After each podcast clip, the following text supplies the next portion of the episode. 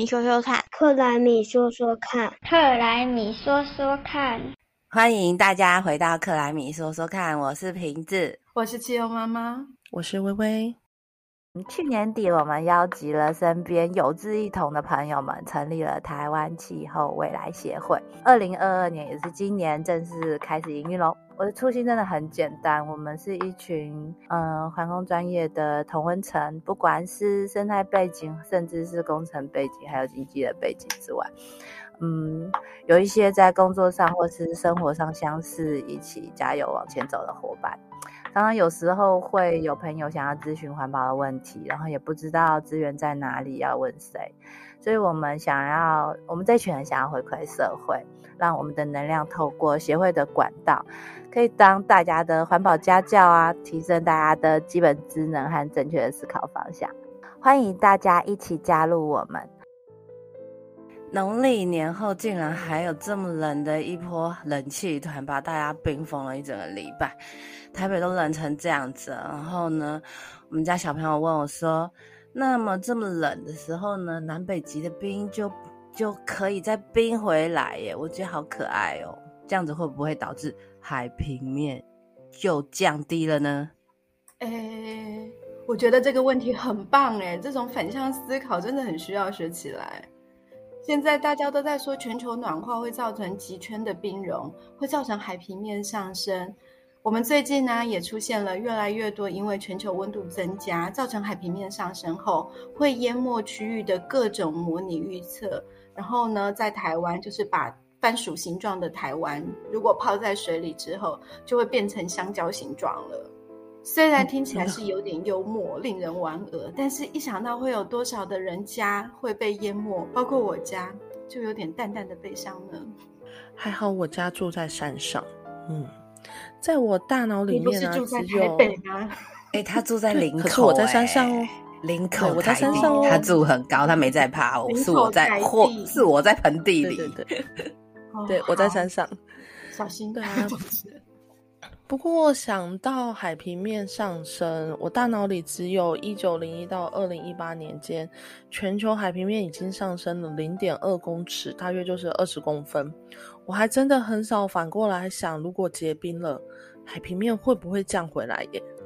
我觉得小朋友真的很可爱，就是就是那个千惠说到那张图，小朋友一定都看过，所以呢他心里应该是也是担心我们家会被淹掉，我们没有住在台台地的优势，所以对冷一点好，可以把水把水再冰回冰，然后呢海平面就不会淹到我们家，真的很可爱。那我们今天就来关心一下，说到结冰这件事，嗯、呃，你们觉得海里的冰比较多还是陆地上的冰比较多嘞？这个太难量测了吧？海里的冰山飘来飘去，要怎么统计呀、啊？但是我还是觉得海里的可能会多一点、欸、不过啊，我海里我查了一下，好像因为夏天跟冬天他们就是变来变去，然后我觉得好像很少像这种统计资料会跑出来、欸嗯、大概太复杂了。不过我觉得我比较想问的是啊，海水里面有大量的盐分、欸、它要结冰是要冷成什么样子啊？要怎样一个结冰法啊？这对这种生活在温暖的亚热带地区的我们啊，实在有点难想象耶、欸不过我自己是一直一直很想去体会破冰船的感觉，倒是真的。其实海水结冰啊，和湖泊、河流还有池塘上看到的冰是完全不同的哦。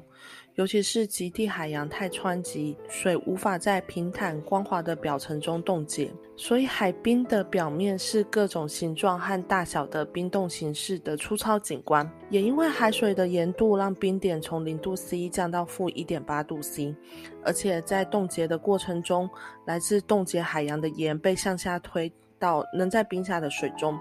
这种额外的盐啊，也会增加了水的密度，因此它向下沉向海洋底部，并流向地球的赤道。反过来，在赤道的温暖水又流回两极，这种循环啊，就有助于调节全球温度，从而提供一个气候的稳定性。原来海水结冰还有这么重要的功能呢。不过说到海平面上升的话，就不能不提到一下 I P C C A R 六 的气候变迁的评估报告。这里面有提到啊，全球平均的海平面上升的主要的两个原因是陆地上的冰的损失和海洋暖化导致的热膨胀。而且我就觉得有点奇怪，他为什么要特别说是陆地上的冰损失？你们觉得海里的冰融化跟陆地上的冰融化是有什么不一样的影响吗？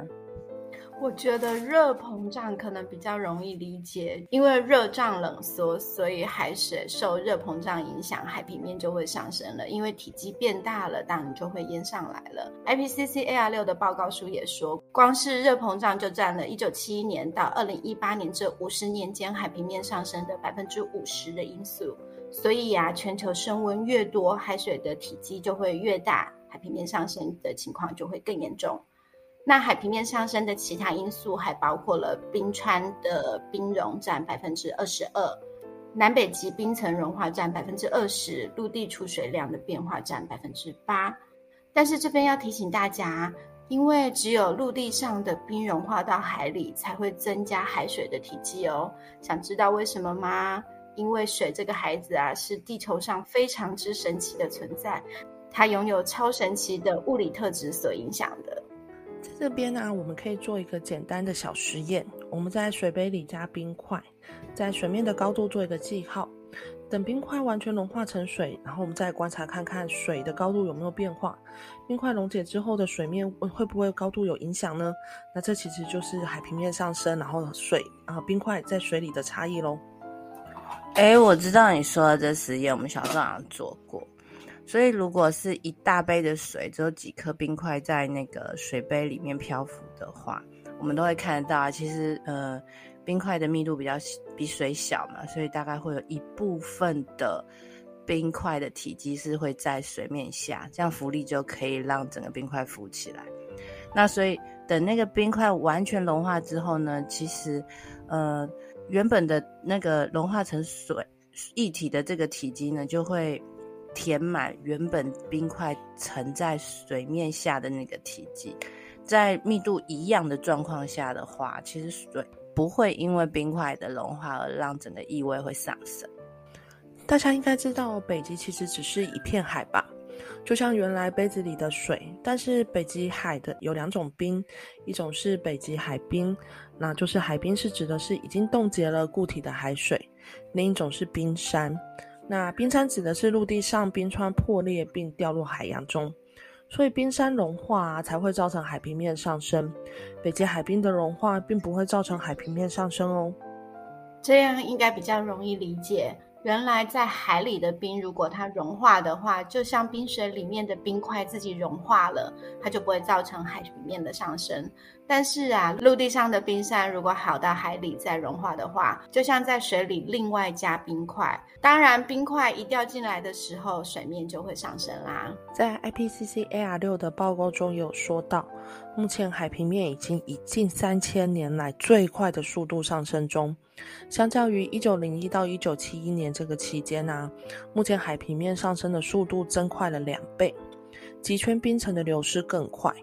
那我们若以二零一零年到二零一九年的期间跟一九九二到一九九九年的期间相比，格陵兰冰盖的平均流失速度已经增加了六倍，南极冰盖的平均流失速度也增加了三倍耶！哇，所以这么严重哦。其实，嗯，没有读数据是真的没有这种感觉。那我们融冰的问题啊，而且这些都是淡水耶。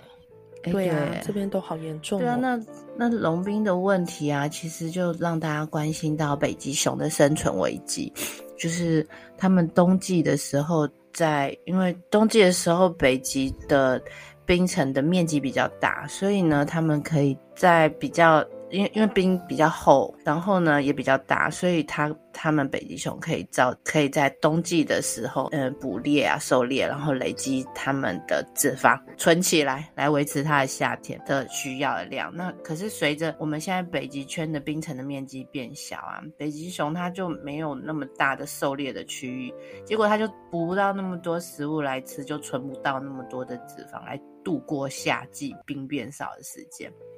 所以是说，嗯，我们就会看到一些很可怜的北极熊的，呃的，嗯，没有东西吃饿死的状况，或者在水里一直没有找没要游很远，然后在水里游到累死的这种呃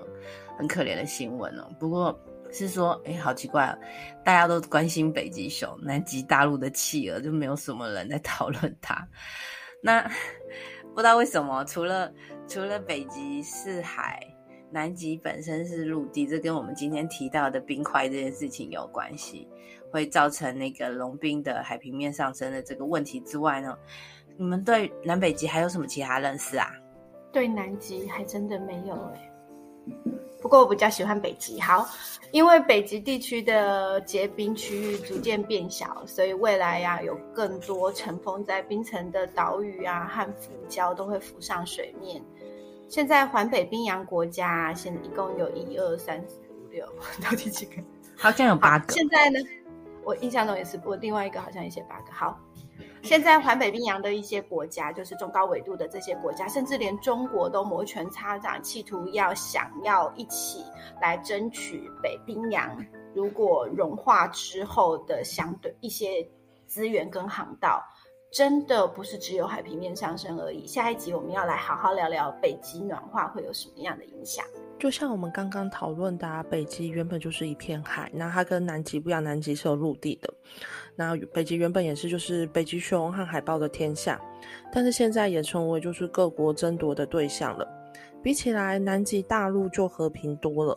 在一九五九年十二月一日达成了协议，苏联、英国、阿根廷、智利、澳大利亚和美国这些十二个国家共同签署了南极条约。这个条约主要的目的是为了保障为了全人类的利益，南极应该永远为和平目的而使用，不应该成为国际纷争的场所和对象。